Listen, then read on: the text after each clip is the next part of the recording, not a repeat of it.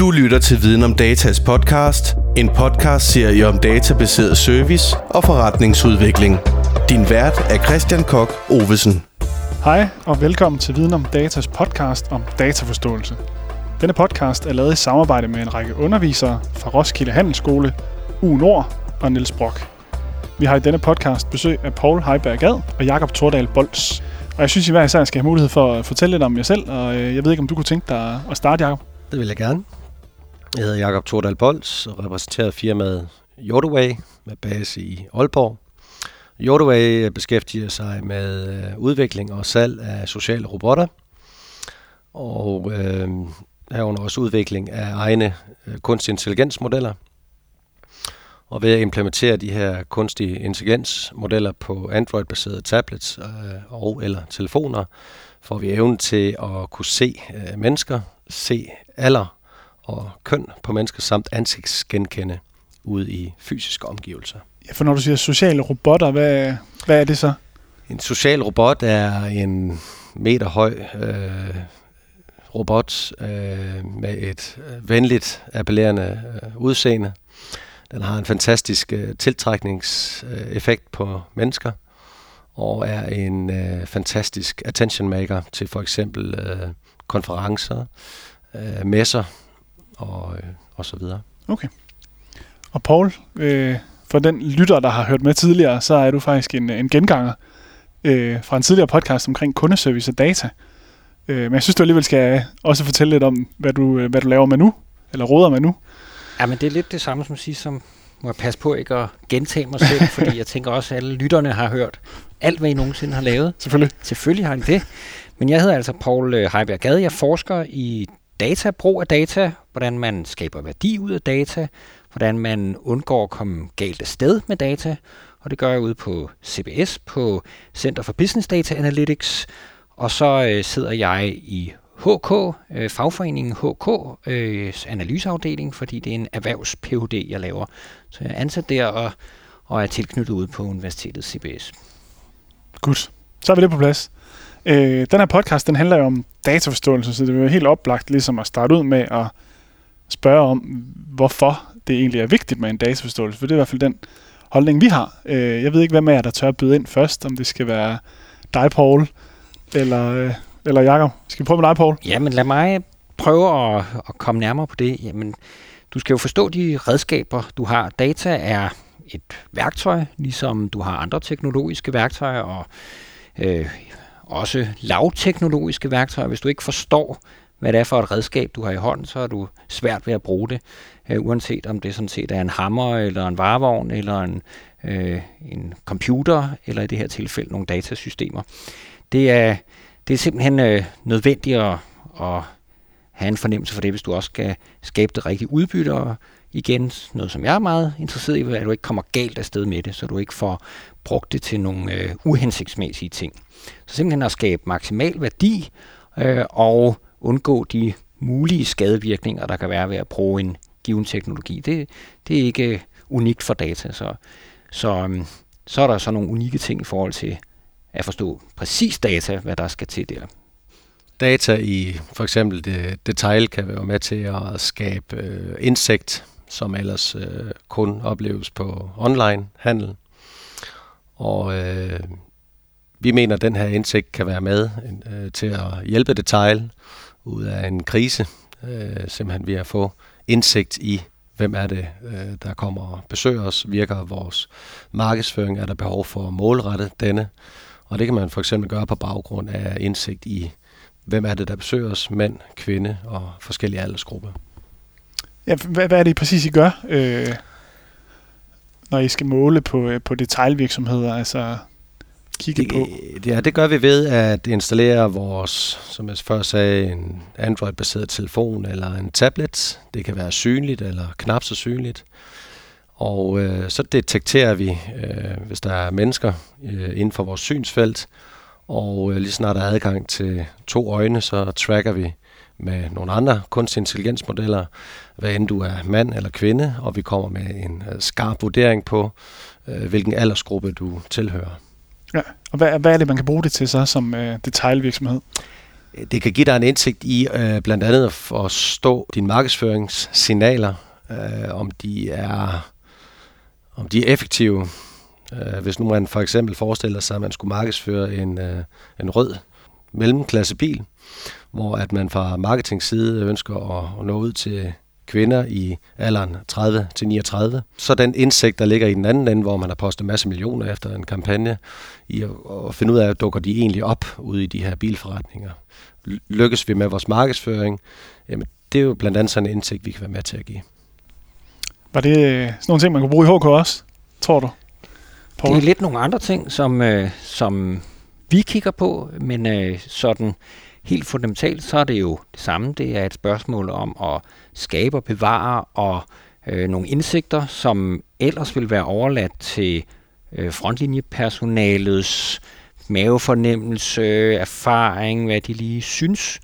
Og det, øh, det kan der være en masse værdi i. Hvis du har en dygtig sælger, så ved han jo godt, om den her bil sælger til den rigtige øh, øh, gruppe kvinder. Men her der kan du altså få en meget mere faktuel indsigt, øh, og det vi jo blandt andet sidder og kigger på, det er øh, medlemskaber, om hvem vi sælger medlemskaber til, hvem der melder sig ind, hvor, hvem der melder sig ud, hvornår de gør det, hvad for nogle øh, sammenhæng der er. Det er det er meget at sammenligne med øh, kunder i en anden, i en hver anden virksomhed. Vi kan så følge det meget nøje, fordi vi har en kontingentmodel, hvor folk betaler hver måned. Vi ved, når de holder op med at betale kontingent, så øh, er de ikke længere kunder, så der kan man se meget nøjagtigt, hvornår er det, øh, de her medlemsstrømninger øh, foregår, og netop ved at kunne bruge data der, så kan du være meget mere præcis og hæve niveauet ud over netop synsninger og mavefornemmelser øh, og til et faktuelt plan.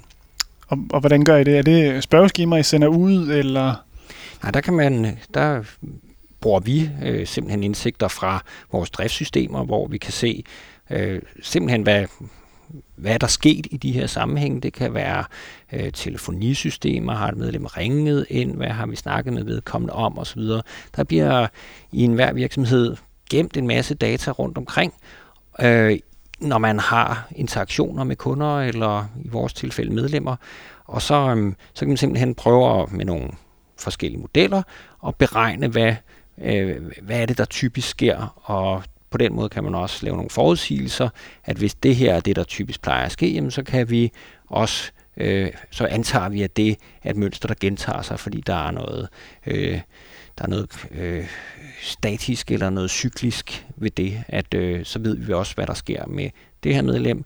Hvis langt de fleste melder sig ud, hvis de har oplevet dårlig service, jamen så øh, kan vi også være ret sikker på, at den næste, der oplever dårlig service, melder sig ud osv. Derfor kan man måske sætte ind nogle steder og prioritere sine ressourcer, både ledelsesmæssigt og operationelt, i forhold til der, hvor det giver mening, og, og, øh, og sætte ind sådan rent forretningsmæssigt, og selvfølgelig også kundetilfredshedsmæssigt. Og dertil bruger vi også øh, spørgeskemaundersøgelser, øh, kvalitative undersøgelser og øh, alle mulige andre for at få endnu dybere indsigter, men rigtig meget data stammer fra driftssystemerne. Ja. Men det er jo også et eller andet sted, der Jacob Jars løsning kunne gå ind og, og, og give en god effekt i og med, at der kommer nogen ind med en prædefineret lidt dårlig oplevelse måske, og man kan nå at vende dem, inden de så, altså nu med HK, det er lidt noget andet, at de forlader, men det der med, at man, hvis man, man tager dem i forkøbet, øh, det vil man jo kunne gøre med de, øh, de løsninger, I har. Ja, det kan man, og jeg giver dig fuldstændig ret, at det, det drejer sig i bund og grund om at, øh, at, at få skabt data, få skabt indsigt til, at øh, man, kan, man kan foretage strategiske operationelle beslutninger ud fra et konkret datagrundlag, øh, frem for øh, mavefornemmelser, antagelser og, og opfattelser af en given situation. Hvis vi sådan skal snakke om, hvad er den bedste metode at indsamle data på, og, og her kan vi snakke, vi kunne sagtens sige omkring købet af en bil, som du nævnte med den røde bil. Altså hvad, nu har I selvfølgelig hver jeres øh, agenda, men, men hvad sådan synes I, hvis I skulle vælge? Hvad kan I bedst lide, om det skal være det kvalitative, det kvantitative? Hvad er, hvad er bedst ud fra jeres optik? Jamen, altså som, som, som udgangspunkt øh, et, et mix, vil jeg sige, ja. fordi øh, selvfølgelig skal det være kvalitetsdata, man, man hiver frem, men tit vil mængden af data over tid øh, vise en øh, tendens, hvorudfra man kan øh, begrunde nogle beslutninger.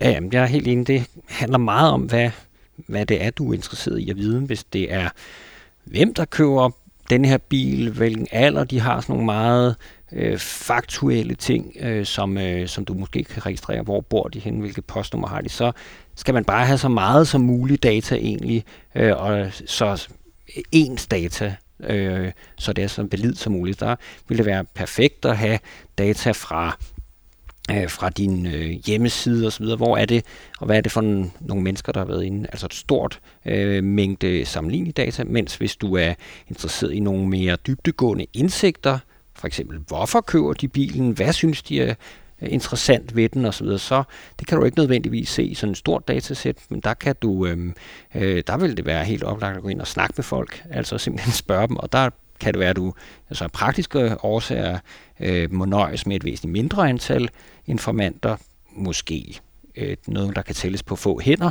Til gengæld kan du få nogle meget dybere indsigter i forhold til følelser, øh, motiver øh, osv. Og hvis du så vil gøre noget, øh, hvis du vil prioritere dine ressourcer, så er det netop mixet, der kan give rigtig god mening, fordi hvis du ved kvantitativt, hvem der er interessant at, at gøre noget overfor, men også kvalitativt ved, hvad du kan gøre, jamen så har du lige pludselig et øh, beslutningsgrundlag. Og tit vil det være det mix, du har brug for, med mindre det ene ligesom giver sig selv. Ja. Og det gør det nogle gange, og, men ikke bestemt ikke altid. Er det der, at teknologi måske kan hjælpe lidt? Øh Ja, det synes jeg jo, det kan, for, for, for når vi sætter en, en løsning op for en kunde, så er det øh, ikke nødvendigvis for at skabe et øjebliksbillede, så er det jo en kontinuerlig øh, proces, vi sætter i gang sammen med kunden. Uh, vi møder jo tit vores kunder efter, at de har været i gang med nogle mere traditionelle målemetoder, som kunne være analyser, som jeg synes skaber et øjebliksbillede. Øh, det kunne være målemetoder som en simpel øh, kundetæller, øh, som laver et, et forholdsvis upræcist øh, besøgstal. Det kunne være diverse 2D, 3D-kameraer øh, monteret i loftet, som øh, kan vise heatmap, men igen ikke et korrekt antal. Øh, så det er lidt der, hvor vi øh, møder vores kunder og skal starte en, øh, en, øh, en proces op, som er en længerevarende proces, ja. øh, hvor de kontinuerligt får data ind. Indimellem kan de reagere på det her nu, men oftest vil det være tendens over tid, som, som vil være deres grundlag for en, en, handling. Men kigger I på, hvor stressfrisse de er, når de går ind, men også hvordan, øh, når de går ud igen? Altså hvilken, om de ændrede en oplevelse fra, at de er gået ind i butikken til at gå ud af butikken? Ja, både og, kan okay. man sige. For nuværende, der er øh, vores, vores primære opgave, hvis man kan sige det sådan, der er det jo kameraet i det device, vi sætter op, som egentlig tracker øh, folk og bestemmer demografien på dem, og i øvrigt også sætter et unikt ansigtsid på dem. Øh, hvad vi så derudover foretager os på, på skærmen, jamen der har vi skæmmet markedet lidt og set nogle interessante løsninger, og egentlig gjort øh, deres hovedprodukter, kan man sige, til vores biprodukt. Det vil sige, at vi kan øh, hurtigt og nemt sætte en, øh, en spørgeundersøgelse op, altså en exit poll. Vi kan lave et survey, det vil sige, at vi har spørgsmål i flere lag. Øh, og egentlig spørge på vej ind, var du tilfreds, eller på vej ud, øh, hvordan var du øh, tilfreds med vores service? Og i så fald, man ikke var tilfreds, så kunne vi lave nogle underspørgsmål, sige, hvor synes du, vi skal gøre øh, vores service bedre? Og Tror du, det er noget, man på sigt vil bare kunne, kunne se på folk øh, ved ren og skær ansigtsgenkendelse? Ja, altså, det er der ingen tvivl om, og ja. det har vi allerede i, i gryden. Vi har øh, flere efterspørgseler på det. Ja. Uh, så emotionel tracking er, er formentlig noget, Yordaway går, uh, går ind i, i 2020. Ja, fedt. Ja, for det er jo klassisk den der med, at man står i elganten og kan klikke på en rød eller en, en grøn og nogle forskellige knapper derimellem, men men hvem tager, er det typisk, er det de to yderpoler, man tager? Øh, man er meget tilfreds eller meget, meget utilfreds? Ja, det altså den, den, den velkendte trykknap er jo, øh, er jo en ganske udmærket øh, hvad skal man sige, tilfredshedsmåler, men, men nok heller ikke så meget mere end det. Vi kan jo vi kan egentlig lave samme løsning, men, men vi kan så samtidig påføre demografisk data, og derved finde ud af, hvem var det til det her event, øh, hvor vi ramte plet. Var det mand? Var det kvinde? I hvilken aldersgruppe faldt vi fuldstændig igennem på de unge mennesker? Og det her kan så blive et værktøj til at fintune øh, et lignende event året efter for eksempel. Ja. ja. Hvis, øh, hvis vi så kommer til sådan at få lagt noget øh, ud, altså når I skal distribuere nogle øh, data, Paul, hos jer, øh, nu siger du ikke øh, som sådan altid sender noget ud, men hvad, hvad er den, sådan den bedste måde at få inputs øh, på? Øh, er vi gået fuldstændig digitalt? Der er jo den gamle tid, hvor man står ude med et papir og, og prøver at skrible ned, hvad folk synes, og man står foran butikker og sådan noget. Hvad, hvad er sådan de optimale løsninger lige nu, synes du, til at, at distribuere spørgeskema eller indsamle data?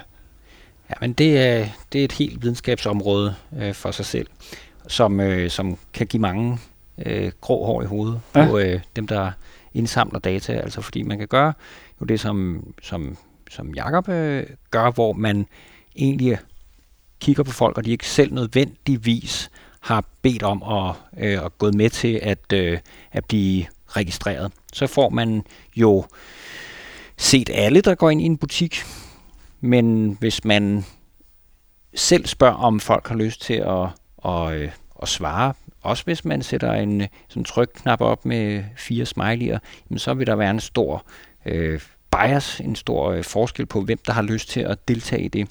Det samme oplever du, hvis du sender spørgeskemaer ud bredt. Øh, der skal du være enormt heldig, hvis 10% af dem, du sender et spørgeskema til, svarer på det. Og så er det jo spørgsmålet, er det de 10% mest tilfredse, utilfredse? Får du ligesom den brede midtergruppe med? Det, som alt tyder på, det er de, det er de 10% mest engagerede. Og engagement kan både være i øh, meget utilfredse og meget tilfredse. Altså du kan både få dine ambassadører og så dem, som, som og, hvad, for nu at sige det på dansk, brokkerøvende med, men du får måske slet ikke de 90 procent almindelige øh, øh, midtergruppe med. Øh, hvis du øh, lige frem vil lave interview, som jeg arbejder med, så er det næsten endnu værre, fordi der kræver det også en, en investering på måske en time eller halvanden fra din informant, så er det lige pludselig endnu værre i forhold til at få den her, øh, at der kan være en, en hård bias i, i dine ting. Og det er der så alle mulige metoder for at tage højde for, udjævne osv., men du kan næsten aldrig slippe helt for det. Så øhm, den mest sådan, øh, neutrale, det er jo måde at gøre, det er ved, at du kigger på alle. Til gengæld så øh, kan der være øh, en, så når du måske ikke så dybt ned med dine indsigter øh, der, når du ikke kan komme ind i hovedet på folk og spørge dem og få deres mening. Ja. Jamen sådan rent, hvad så, når man skal bearbejde sådan noget data, når man så har samlet det ind, eller skal have det valideret på en eller anden måde, hvis man kun har de, de 10 bedste, øh, hvilket virker lidt unaturligt, man kun har fået gode anmeldelser. Der vil jo altid være nogen, der falder lidt ud. Øh, hvordan forholder man sig til det? Øh. Jamen det, øh, igen, hvad, hvad vil du bruge det til?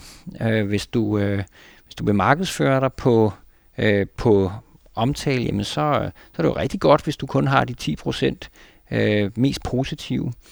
Øh, men igen, hvis du så sammenligner dig med andre, jamen er det så overhovedet et sammenligningsgrundlag, og kan du tage nogle fornuftige ledelsesmæssige beslutninger på det? Marketingsfolkene kan måske være glade, men du kan lynhurtigt komme til at træffe nogle lidt uheldige øh, ledelsesmæssige strategiske beslutninger, hvis du gør det ud fra din udelukkende fra dine ambassadører, dem der vil have handlet hos dig, uanset hvad.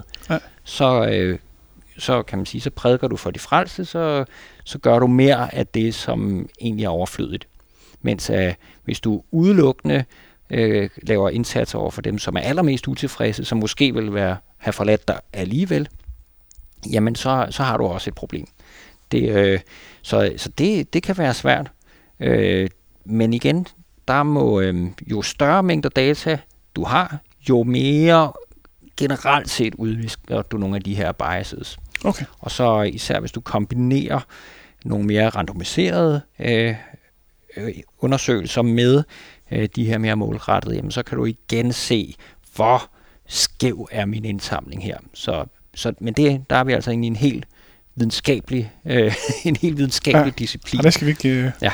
Graves ud i. Øhm, sådan når man indsamler, er det jo ikke, øh, så kommer der også nogle fejlkilder på en eller anden måde. Kan I komme med nogle eksempler? Jeg ved ikke, om du har nogle, Jacob, på sådan nogle lidt, lidt pussy fejlkilder, der kan opstå i, i data, hvis jeg oplevede et eller andet, der, der meldte lidt ud. Oh, øh. Den er svær. Jeg må sige, vi, vi har jo indledningsvis bevæget os rigtig meget i uh, detail, og har haft en, uh, synes vi selv, en rigtig høj svarrate.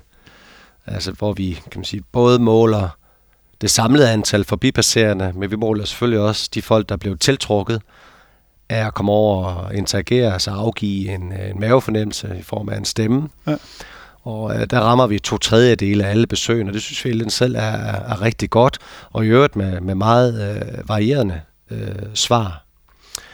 Øh, da vi laver en, en, en lignende exit poll i facility management øh, branchen, det vil sige, der er vi ude i, øh, på en arbejdsplads i en kantine, og øh, der, der, der går vi ind i det og forventer et eller andet sted samme hitrate, altså samme svarrate. Og det viser sig faktisk at være øh, utrolig lav. Øh, og vi satte os i møde med vores potentielle kunde og drøfter lidt, hvordan øh, det kunne være. Og en af teorierne gik så på, at, at øh, den her evne til at tale til folk, som vi benytter med Google WaveNet, altså det tættest på en menneskelig stemme, vi kan komme, jamen det kunne i teorien virke intimiderende på folk, når de var på deres arbejdsplads, skråstreg hjemme ved dem selv. Ja. Altså du ramte dem i privatsfæren, og øh, så kan man sige, om det så er en sløset datakilde, øh, det er måske mangel på en, en datakilde, fordi de undlod simpelthen at, at afgive en stemme. Ja. Øh, men der kan man så se, hvis, intimideret, ja. Ja, hvis man sådan kender, det, er jo, det er jo der, det viser sig, at man skal også undersøge det på mere end bare at kigge på det data, I så havde samlet ind i første omgang. At I så blev nødt til at spørge og finde ud af, hvad kunne grundlaget være. Netop. Øh, Ja, vi gjorde, øh, vi, vi, vi, vi gjorde bare med det samme det, at vi slukkede ned for, for, for den her stemme, og øh, forsøgte at ramme nogenlunde samme look and feel, som den øh, mere traditionelle mål, trykknapsmetode, de har været ja. vant til. Og øh, så, så steg øh, komforten ved at benytte det her redskab, og, øh, og svarretten steg lige så. Ja. Har du nogle øh, eksempler, Paul, hvor, øh, hvor du har set et eller andet, der, der var lidt pudsigt? Ja, det, det er der tonsvis af. Og øh, det siger noget om, at man øh, det her, som vi startede med at sige, at data, det er sådan noget faktuelt, det er jo sådan en mere ophøjet sandhed end de her mavefornemmelser og sådan noget. Der, det skal altså tages med det grænsalt, at nogle gange, så, så snyder det en. Og hvis man ser det for en alt for, for kromet sandhed, så kan man blive snydt utrolig meget af sin egen data. Man skal altid have en kildekritisk øh, tilgang til det og spørge sig selv, kan det nu virkelig også passe? Altså bare, og det kan være rent tekniske øh, ting. Øh, nu nævnte jeg telefonidata, som vi har, man kan se, om folk har ringet ind og så videre. Der fandt jeg det ud af på et tidspunkt, at, øh, at hver gang at en, øh, en øh, samtale var blevet stillet om til en anden medarbejder, så var det registreret som et nyt opkald. Og så lige pludselig, hvis gennemsnitlig en medlem bliver stillet om en to-tre gange for at finde den rigtige medarbejder, så, så ser det ud som om, man har øh, to-tre gange så mange samtaler med en helt anden ventetid osv., og det giver jo et helt forvrænget billede af, hvad det er for en oplevelse, medlemmet har, ja. øh, og hvad, hvad der er for et arbejdspres på et øh, telefonmedarbejder osv. Så, så der, der skal man igen ind og se, om kan det her virkelig, kan det virkelig passe, det her data, vi har? Øh, fortæller det øh, sandheden, om man skal altid øh, være djævelens advokat og, og, og irriterende osv. Der vil typisk sidde nogen og blive rigtig irriteret på dig, hvis du stiller øh, rigtig mange spørgsmål, det, men det er simpelthen nogle gange øh, nødvendigt at validere de ting, man har. Så der er, det er der mange, mange eksempler på. Også øh, især når man som jeg arbejder med drift, datasystemer, som ikke nødvendigvis er lavet for at indsamle data, men bare er lavet for for eksempel et kontingentsystem at kunne sende hivekort ud, så bliver der måske ikke opsamlet historiske data, så er der bare et, et flueben, som enten er der eller ikke er der. Man kan ikke se, hvornår det er blevet sat eller ændret eller sådan noget. Og det kan også øh, snyde rigtig meget og gøre, at, at din data bliver noget mindre værd.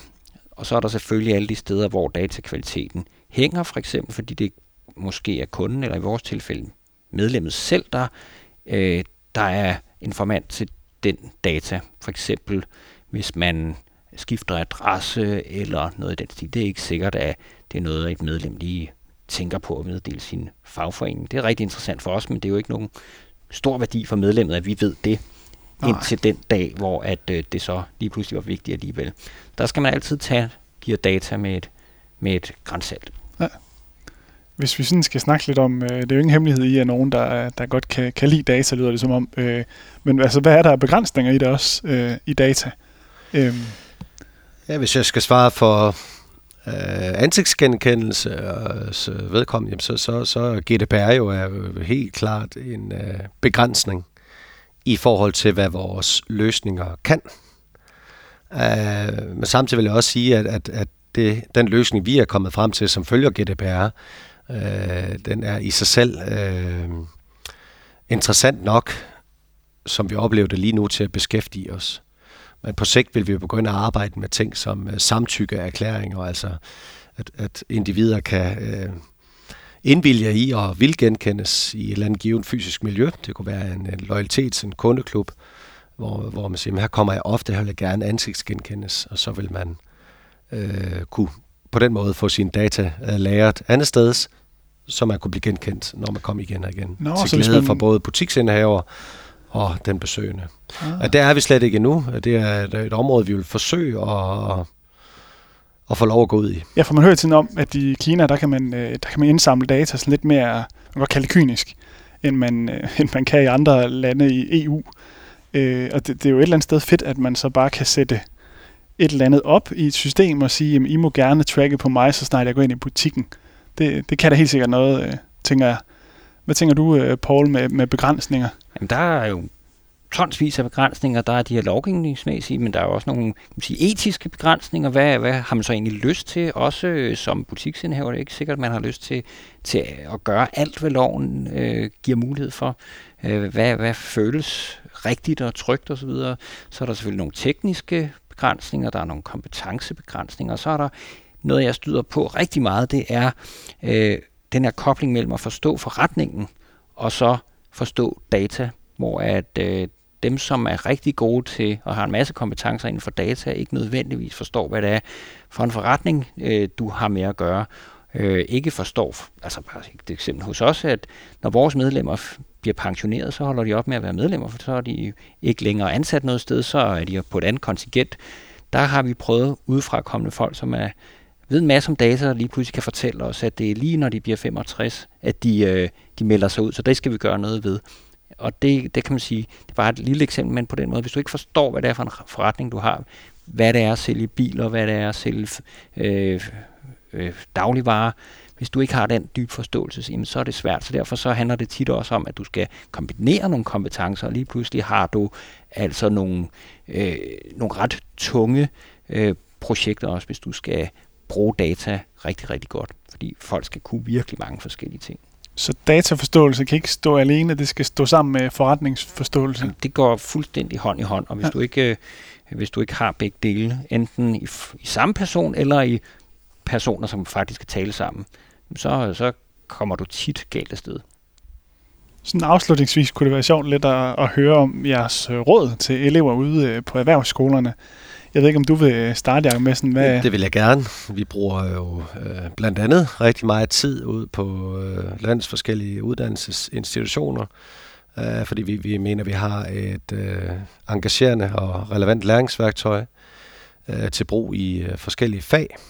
Og øh, det kunne for eksempel være vores evne til at, at tracke øh, kundetrafik, øh, som øh, elever kunne, øh, kunne tage med ud på feltarbejde, øh, tage med hjem, øh, analysere øh, data, måske lægge en plan for at føre data til handling. Derudover har vi for nylig øh, bygget et API til vores robotter, som gør det muligt for elever at øh, programmere til en i går så en levende robot, Ja, for hvad er RPI? Det er en måde at snakke sammen okay. øh, på, kan man sige. Ja, okay. Ja. Paul, hvad er din, øh, dit bedste råd? Jamen, øh, jeg vil sige, at det, det her med at have overlappende kompetencer er enormt vigtigt. Hvis du, øh, du kan være verdens dygtigste øh, dataperson eller verdens dygtigste øh, markedsføringsperson, men hvis du ikke har en, en bro over i de andres fagfelter, så kan det være svært at tale sammen og få gavn af de her specialer. Så er en helt almindelig øh, handstuderende måske lærer at kode lidt, lærer at øh, forstå business intelligence programmer og selv kunne, kunne øh, håndtere dem, det er enormt værdifuldt. Det behøver ikke at være på ekspertniveau, det er bare øh, for at kunne forstå, hvad der så også sker over på den anden side. Og, og tilsvarende, at dem, som øh, er enormt interesseret i IT, faktisk også får noget kommersielt øh, indsigt, ellers er deres indsigter måske ikke så værdifulde. Så den her brobygning og tværfaglighed, synes jeg er enormt vigtig i hvert fald på sådan et generalist plan. Tak. Tak fordi I ville øh, være med begge to. Selv tak. Selv tak. Du har lyttet til Viden om Datas podcast, en podcast-serie om databaseret service og forretningsudvikling. Find mere relevant indhold på videncenterportalen.dk eller følg os på de sociale medier.